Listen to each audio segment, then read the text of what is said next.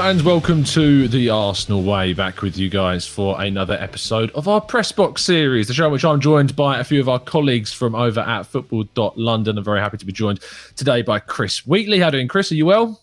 Good, Tom. Thanks for having me. How are you?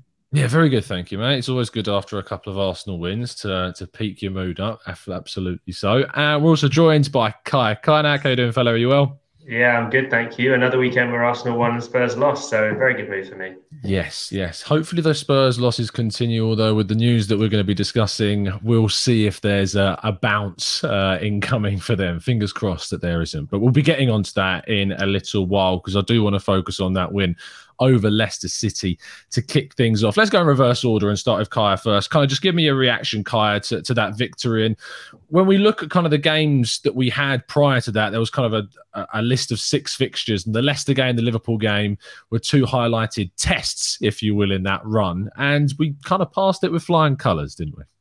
Yeah, Arsenal played very well. They started really fast. I'm surprised that more teams haven't wised up to the fact that Arsenal start really fast. I remember Dean Smith said it last week um, after the Villa game that everyone knows Arsenal start fast in games and then they tend to fade a bit. And they did exactly that um, on on Saturday lunchtime, and they they were really fast, they were really sharp, and they looked great from the off. Obviously, that goal from Gabriel, who was my man of the match on the day, although a lot of people preferred Aaron Ramsdale, but for me it was Gabriel who was man of the match, and obviously uh, the goal from Emile Smith Rowe as well. So a really good day for Arsenal. Defensively, really sound up against a lot of pressure from Leicester. And I think if Arsenal had had it as easy as they had it in the first 20 minutes, then we would have been able to give it the whole sort of usual caveat of, well, Leicester were really poor. But I don't think you can say that on the day. I think on the second half, Leicester showed what a good side they really are. And Arsenal were able to stand up to that, which is a real sign that things are on the up, I think.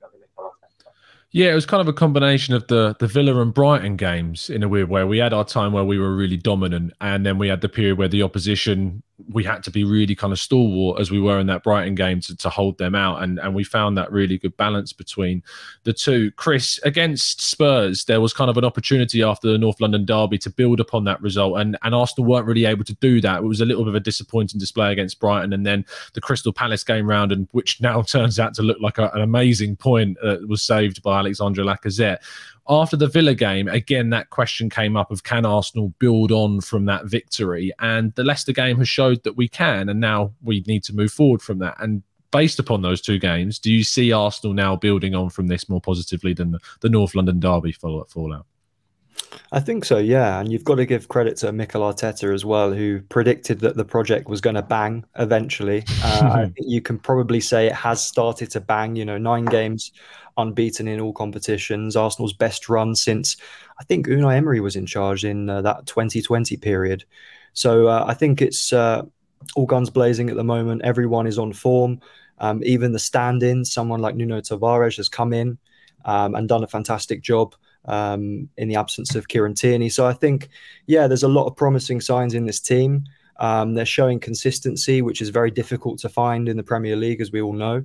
Um, so, yeah, I think if anyone deserves credit, it's certainly Mikel Arteta after he got so much criticism um, at the start of the season, and you could say maybe rightly so. But Arsenal were missing lots of players, weren't they, in that those opening three games of the mm. campaign? So I think uh, so so far the signs are positive, um, but let's not get ahead of ourselves because we've seen unbeaten runs at Arsenal before, um, and this is usually the period where they start to struggle. So let's see mm. how these November fixtures are going to go first and they don't get any easier. Uh, I know we've got Watford this weekend, but after the international break, you've got some really interesting fixtures with Liverpool and Manchester United to come. So the tests only get harder. But Kaya, Chris brings up a really interesting point there about the the lack of players available to Mikel Arteta at the start of the season. If you think back to those first three games, the pressure on Arteta was huge. A lot of the fan base was really kind of building up that pressure against. I remember when we started the Arsenal way, the chat box was perpetuated with with Arteta out calls, um, and we did a show this morning, and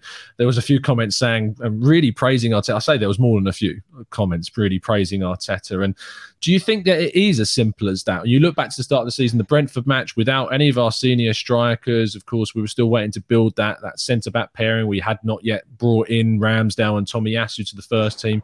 You go after that Manchester City kind of absolute stinking of a performance and getting those team selections of the class and action at the back three. Is it as simple as saying that now we have more quality available to Arteta and he's taken advantage of it? It could be looked at that as I think um, in those first three games. Obviously, Arsenal didn't have the players, but Arteta did make mistakes as well. I think we've spoken about it on here before, actually. Yeah. Um, we, you know my thoughts on the back three against Manchester City and the decision to include yeah. Sead Kolasinac in that. I think that's one of the most bizarre managerial decisions I've ever seen in my life. Playing Granit Xhaka as a lone defensive midfielder in that game against the most mobile midfield in the Premier League strange to say the least. No surprise that he then went and got sent off. But I think since then, yeah, he seems to have really knuckled down and stuck to his principles, which I think is good to see. Uh, a lot of managers, when things start to get a little bit dicey, they tend to chop and change, just looking for that perfect form. And you see Ole Gunnar Solskjaer doing it at Manchester United. Now they're changing formation every week. Unai Emery, when he was towards the end at Arsenal, was changing formation every week. Mikel Arteta has been very clear for how he wants his team to play uh, in this period, in this winning run, unbeaten run for Arsenal right now. And yes, obviously the players coming in have had a huge impact on that. But I think the, the tactics that Arsenal have chosen to go for and the clear way that Arsenal are trying to play is also good. I also think the accountability of a lot of the characters in the dressing room is really important. So we saw after that Palace game, immediately they came out and said, look, that wasn't good enough. We made a mistake. We need to improve. Whereas before, I think lower standards may have been accepted. I saw an interview with Aaron Ramsdale um, after Leicester, where he was talking about the Villa game where he wanted to keep a clean sheet. And apparently, in the changing room after the game, Arsenal just won 3 1. Everyone's happy. Aaron Ramsdale was having a go at his teammates, saying, We shouldn't have conceded that last goal. So, things like that, just the raising of the standards and not letting little things slip, paying attention to the detail, getting the right characters in, I think have all played a huge part. But that shouldn't hide from the fact that Arteta did make a lot of mistakes in those first three games, even though he has managed to turn things around now. Absolutely, always balanced and providing that different area of context to the argument as well. I mean, you bring up Ramsdale there, Kaya. Chris, Kaya did say that Gabriel was his star man of the game. Do you fall along that avenue, or are you very much on the Ramsdale hype train right now? Uh, yeah, I mean, there's no doubt. I think Ramsdale was was the the best player on the pitch, and Kaya, you were sitting next to me. You know how good he was in that game, but no, to be fair, like I think Gabriel had a, a very solid game in defence, and he's really since he's been in at centre back since he came back from injury. He's been fantastic. Um, but another word on Ramsdale, like I think everything everything has been said about him, really, hasn't it? Um, we've read all the pieces, we've seen all the pundits talk about him. I really liked his comments about David Seaman um, a couple of days ago, where he said that when he gets a text message from him, like it, it you know, he's buzzing. Uh, I think that just shows how humble he is. You know that he's so happy to be um, learning from one of the the legends at the training ground. And for me, I think Ramsdale is a breath of fresh air. Kaya was just talking about the personalities, and he's clearly one of the most engaging uh, and unique personalities at the club.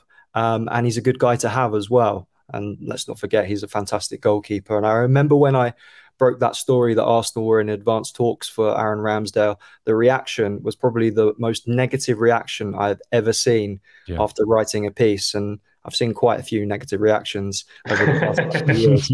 But yeah, yeah the, the reaction to that was, you know, surprising to say the least. But I think um, there's a few people who are maybe uh, regretting their words now, to say the least. Just a few, just just a few. Yeah, I I've never quite seen a reaction on someone's social media page that they've had to disable comments. I think on his Instagram page mm. was yeah it's it does it to be fair I, I, wish it was surprising is what i would say about it. i wish i was surprised um, but unfortunately i'm not and it's part of kind of arsenal fandom that certainly needs to improve uh, and something we should look internally about and, and, reflect upon as arsenal fans and maybe this ramsdale situation has woken a few people up to that for sure um, let's get a little bit more specific and, and talk about kind of the battle at left back kaya because last season, I remember we touched upon this in the previous show. To think that last season, our when Tierney was injured, our thought process, or Arteta's thought process, was to go to Granit Xhaka as kind of an unorthodox pick. The step up in option that we have now, and and the the performances of Nuno Tavares has been astounding. I say astounding, and I genuinely say astounding because speaking to some Benfica fans when he was leaving, they were surprised that he'd kind of got the move to Arsenal. There was a lot of surprise around him earning that kind of move to the, the Premier League and a club the size of Arsenal. So it is astounding to me that he's had these performances. And I think, again, he's another player that's really turning a few heads and surprising people. Yeah, he's surprised me. Uh, I. I didn't think he'd be as good as he's been in the past two games. I've got to be honest. I saw him. I, I didn't see much of him in Benfica because he didn't play that many games at yeah. Benfica. I think he played less than 50 before he came to Arsenal, so not many at all. And um, I saw him a bit in pre-season. I saw him play some early Carabao Cup games, and the thing that I noticed most was he was very raw. Everything he did is 100 miles an hour. I just thought that when it came to the actual crucial moments, such as putting in that final ball, making those defensive correct decisions, that's where he seemed to struggle a bit. But he's really improved, and fair play to him. He's, he's risen to the task. And something that seems to be very clear about him and about all these Arsenal signings that have come in this summer is he's got the right character. He's not getting flustered by the fact that he's at a big club where he's expected to perform week in, week out when he's given the chance. He's come in and he said, This is my opportunity, and I'm going to do the best to take it. And I don't think any of us realistically thought that Kieran Tierney would have too much problems hanging on to his left back spot in the mm. starting 11. Now that's a very different conversation. Chris and I Does he, That's the question. Does wow. Tierney hold on to that place? I sort of don't. I don't want to tell people to. I don't want to tell people my opinions because then they won't read my piece. But um, yeah, I, I, think Tierney just about does hold on. I think they offer different things. So obviously, Nuno Tavares is a very aggressive. He's a very powerful runner. So the way he can just stride through the midfield and dribble like that is something I don't think Tierney necessarily can do in the same way. Also, Tavares is very two-footed, so he can go inside rather than just going on the outside every single time. We see Tierney sort of stops it, knocks it past the defender, and then goes and whips in the cross. Tavares can come inside, get the shot off on his right foot. So he's a really talented player. He's a very different option from Tierney, even though he provides that same attacking threat. I just think Kieran Tierney, we forget so easily how good he was last season, and we shouldn't let recency bias cloud the fact that he is, in my opinion, maybe the second best back, left back in the Premier League behind Andy Robertson, who himself actually isn't in the best of form right now for Liverpool, I don't think. But yeah, I just I just think Kieran Tierney just about holds on. But I think it's a wake up call for him that the performances he had earlier on in the season weren't up to his own high standards. So he knows now he needs to be back on it. When he comes back into the team, he needs to be on it and he needs to be performing well. And that's what we wanted from Nuno Tavares as a signing. We wanted him to put pressure on Kieran Tierney, maybe one day take his place, but I don't think anyone realistically expected it to happen this quickly. I think it's been yeah. a fantastic signing and more credit for Mikel Arteta and Edu for the business they've done this summer.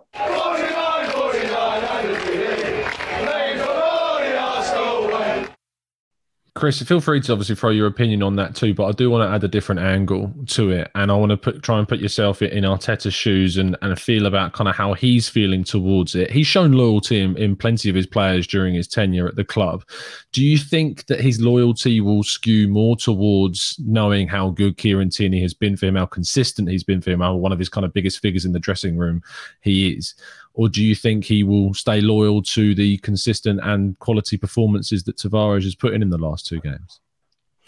No, I think we've seen with Mikel Arteta that he rewards the players based on their form. Um, I think we saw as early with the kind of Mesut Ozil situation. If you're not doing enough on the training ground, you're not doing enough in matches, then you're not going to play. And he's followed that through throughout most of his tenure so far. And I think with Tavares, as Kaya just mentioned, um, he's filled in superbly. But there were a lot of doubts over him. I spoke to a few people in the game when he signed, um, people were kind of questioning whether he'd actually be good enough for Arsenal, which I found quite interesting. And I saw your interview, Tom, with the former Benfica youth coach, mm. who obviously rates him very highly as well. And I think he's clearly a player with a lot of potential. So, look, I think you need two players uh, for every position at a football club, especially a club like Arsenal. And I think Kieran Tierney I wouldn't say he he got comfortable. I don't think he's that kind of character.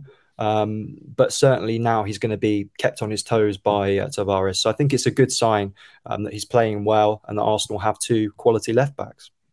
Yeah, I think it's important that we just kind of try and find that strength in depth in as many positions in the squad as we can, because we we've seen last season how it can affect you so negatively, in, especially in the latter stages. And we may find in January during that period where we're going to lose some players because of the African Cup of Nations that some areas may need some more attention. And we got the opportunity, thankfully, to do that immediately with it falling during the January transfer window.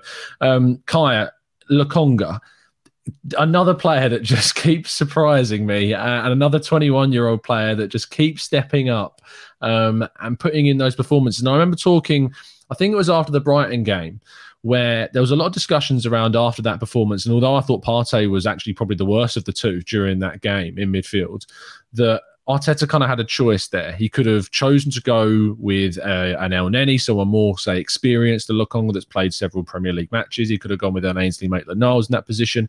And he kept faith with Lokonga, a young guy that's not got too much experience at the top, top level. But what he has got seemingly is grit, determination, and leadership skills too from his time at Anderlecht. And it's really proven to be fruitful for Arteta and the Arsenal team. And I know that you've written about Lokonga in detail and kind of the influence that he's had on the team.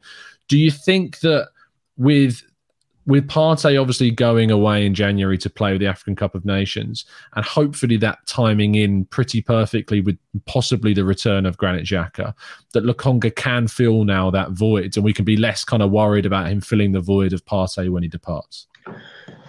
Uh, a good question. I think Thomas Partey is a fantastic player. I've seen, seen him getting a little bit of criticism for his uh, performances recently, just a little bit, nothing crazy, but just I think Arsenal fans may be expecting to be 10 out of 10 every week, which is impossible, uh, even for someone as good as Thomas Partey to do all the time. But I, I personally think he had an okay game on uh, Saturday. But I agree with you. I think Albert Sambi Lokonga was the better of the midfield too. I think the difference in what he's done since the Brighton game has been where he's been asked to play. So in that Brighton game, Brighton with their wing backs really targeted that space and behind it was Kieran Tierney on the day. And sort of Lokonga tried to do what Xhaka does, which is sort of dropping into that left half space and defending and covering for the back four. But when you do that, what you do is you take away a lot of the midfield options. You take you leave Partey on his own in the midfield, and you basically say, look, you deal with that entire area of the pitch, which is the most important area of the pitch. I think since that game, Mikel Arteta seems to have learned. Obviously, Lokonga didn't start against Palace, but he has started against Villa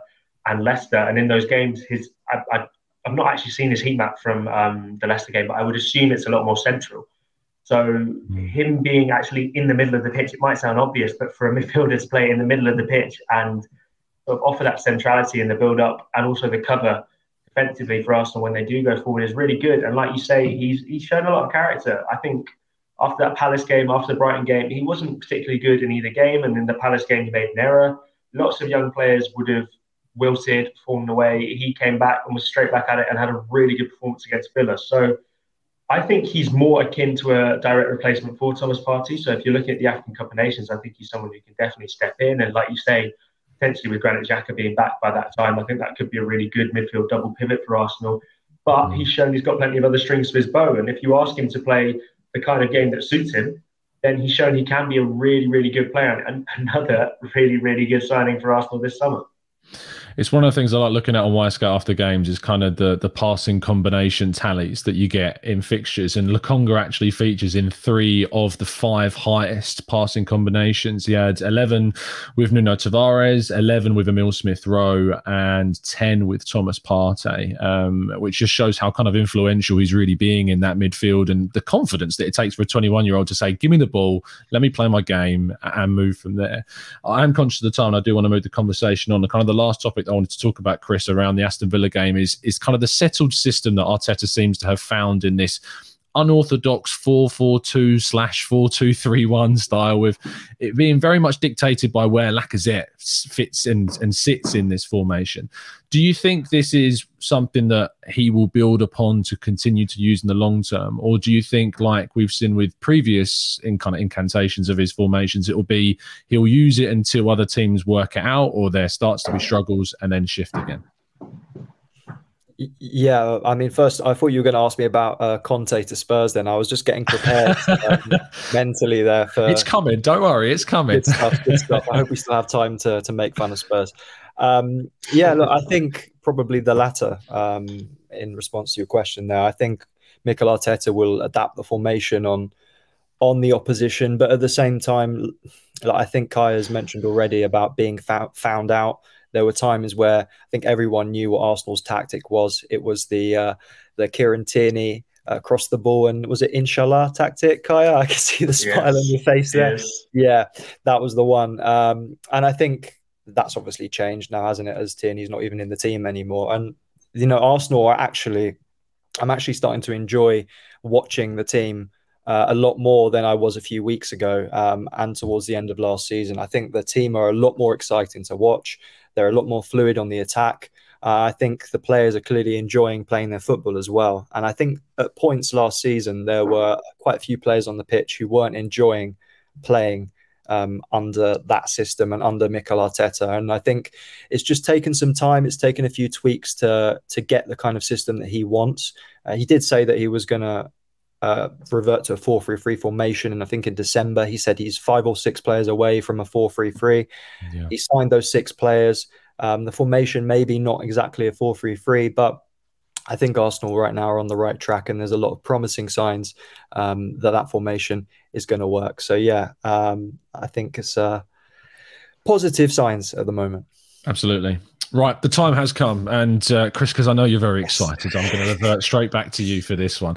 Um, reports emerging that Antonio Conte is edging towards uh, an appointment at Tottenham Hotspur, but that does obviously come after the news that Nuno Espirito Santo was sacked uh, after just 10 Premier League games. What was your reaction to the sacking, and what are your thoughts about the prospective appointment of Conte? Well, I mean, I don't want to go as far as saying Spurs are a laughing stock, but I think right now you could probably say they are a bit of a laughing stock. I think over the summer that managerial merry-go-round with Conte and the sporting director, and you know, it was a it was a it was a joke. You know what happened. I think Arsenal after the few months that we've had, um, the supporters have had as well. It's been it's been a tough couple of years. I think it's it's nice to be able to look at your rivals and see that maybe they're not as stable as everyone thought they were. I think Daniel Levy he gets a lot of credit for being an excellent, astute businessman, but maybe in terms of football sense, in terms of what he does, um, in terms of making them a challenging team for titles, I'm not quite sure he's there. Um, and yeah, I think Kai can take over. Kai will be able to um, maybe land the hammer blow now. Well, listen, guys, I'm, I'm not I'm not great at geography, um, but someone I, have sort of lost track. Does anyone able to tell me where exactly Tottenham get battered? Because I just seem to have lost uh, track. I've heard it was everywhere that they go under Nuno Tavares. It also seems Nuno, to be even at home Santo. as well, which yeah, is great. literally everywhere they go, every time they leave the house. So I think yeah, they were they were poor under Nuno. I think it was it was clear that he was not the first choice. And I think the players knew that. They took advantage of that. Um, they were one of the most shot shy teams in the Premier League, which is bizarre when you think of the attacking talent they've got. And their XG was really low. So even when they were manager of the month in August, top of the league at the end of those first three games, it was really a, a false position. Obviously, it's easy to say that in hindsight, but it didn't seem like um, the real deal. I, I didn't think when they were winning those first three games, they beat Man City. They got very lucky in that first game. And uh, I think since then, it's it's really borne out in the stats, in the performances that I don't think they've made correct decisions a lot of the time. And I think if you look at the the transfer business Spurs did, you can easily compare it to Arsenal because look at the right back. Arsenal and Spurs both linked to Emerson Royal, both linked to Takehiro Tomiyasu. Arsenal went and got Tomiyasu because he fit the system. Spurs went for the more glamorous name in Emerson Royal. So I think it's proved that um, it does take a lot of thought and insight and I guess process to make those correct decisions. Um, and Spurs haven't managed it. I think they were wrong to sack Mauricio Pochettino. I think they were foolish to then go and give that level of money that they should have given to Pochettino to Mourinho and then after him Nuno. And now they're they're they're paying for those mistakes and they haven't got that much money to pay for those mistakes with because they've just moved into the stadium, the new stadium and because they're not in elite European competition anymore. So it's, it's really actually dark time for Spurs, and I don't want to stick the boot in too much because yes, no, come on. yes, yes, we do. Yes, uh, okay, okay, yeah, we do, yeah, we do. All right, I was going to try and be nice, but I suppose there's no Spurs fans watching, so yes, it's very, very. Nice. um, there's no niceties. Go on, Chris. Yeah. I was just gonna I was just gonna add to that and say, I mean, similar to Arsenal, maybe towards the back end of last season um, or in January with the the Mesut Ozil situation. I think the Dele Ali situation is very similar to that. You know, he's a player yeah. who you know has a bit of an attitude issue. I think at Spurs, you've also got Harry Kane who wanted to leave the club in the summer. So clearly, there, there's so many. There's a lot of problems at the club, and it does remind me of Arsenal maybe a couple of years ago. You know, with players wanting to leave as well. So yeah, uh, good luck to them. Arsenal winning trophies a couple of years ago. yes, in the most satirical way possible. Um, we we are running out of time very swiftly, and I didn't want this to be a show in which we completely ignored the chat box. And it's been a lot that we've got to talk about. So I do want to kind of throw in some comments from you guys that are watching. If you are enjoying the show, please do make sure you drop a like. Uh, and of course, subscribe to the Arsenal way if you haven't done so already. Uh, says uh, it's okay with us because we are an Arsenal uh, team. And we've got to back our manager, but would take top five or trophy as success for Arsenal this season. Ian disagrees though. In my honest opinion, I think we are missing out again on a proven manager. Last couple of times, it did not serve us well. Thinking back to those Klopp and Guardiola opportunities that maybe we missed. Hopefully, for our club, is not making another mistake. Uh, Chris pointing out that Edu is beating Levy right now. Levy, of course, has sacked two managers during Mikel Arteta's tenure, rather interestingly. And we've seen the likes of Frank Lampard move on, and Ole Gunnar Solskjaer could very soon be next. So we'll see how many more do leave their clubs while Arteta remains in charge. Uh, Chris also adds that he thinks that it was dumb of Spurs not to take the money for Harry Kane when they had the opportunity to. Jonathan saying, How do I feel about Conte to Spurs? Quite like I felt about Ancelotti going to Everton, which I think pretty much sums up where Spurs are in the minds of people right now. um, Stephen saying, Conte picked up what Jose messed up and went on to win the league when he was, of course, at Chelsea. Conte spent 200 million in the following year on Morata, Batshuayi, Drinkwater, Bakayoko, and then he was out the door. Spurs are a proper banter club, which is quite a nice way, I think, to end today's show. Thank you so much, guys, for tuning in. We've really enjoyed entertaining you with all the insight this afternoon. Kaya, thank you so much as always, mate. Thank you. Thank you for having me. No problem at all. Tepper, where they can find you and what you've got on with the article wise. Yeah, um, some stuff on Aubameyang coming today, some stuff on uh, Smith Rowe coming later in the week, and some stuff on the Arsenal assistant manager, he of the AirPods, Albert Stuivenberg, who I think um, I'm hoping you guys will really like that article. And yeah, that'll be on my Twitter at KaiKaina97, which is scrolling on the bottom of the page there, and of course on my Facebook and the London website. Brilliant stuff. And Chris, thank you ever so much for coming on, mate. Really appreciate it. Tell people where they can find you and what you've got coming up to. Uh, yeah, just type my name in on the social media platforms. I think it'll come up on there. Um, in terms of stuff, I've a couple of interviews coming up in uh, in the next couple of weeks, um, and just done a piece poking fun at Spurs. So I get back to the proper stuff um, today. Lovely stuff. You can find ourselves at the Arsenal Way N5 and myself at Tom Canton Media on Twitter. Make sure you're following all the content from the boys over at football.london.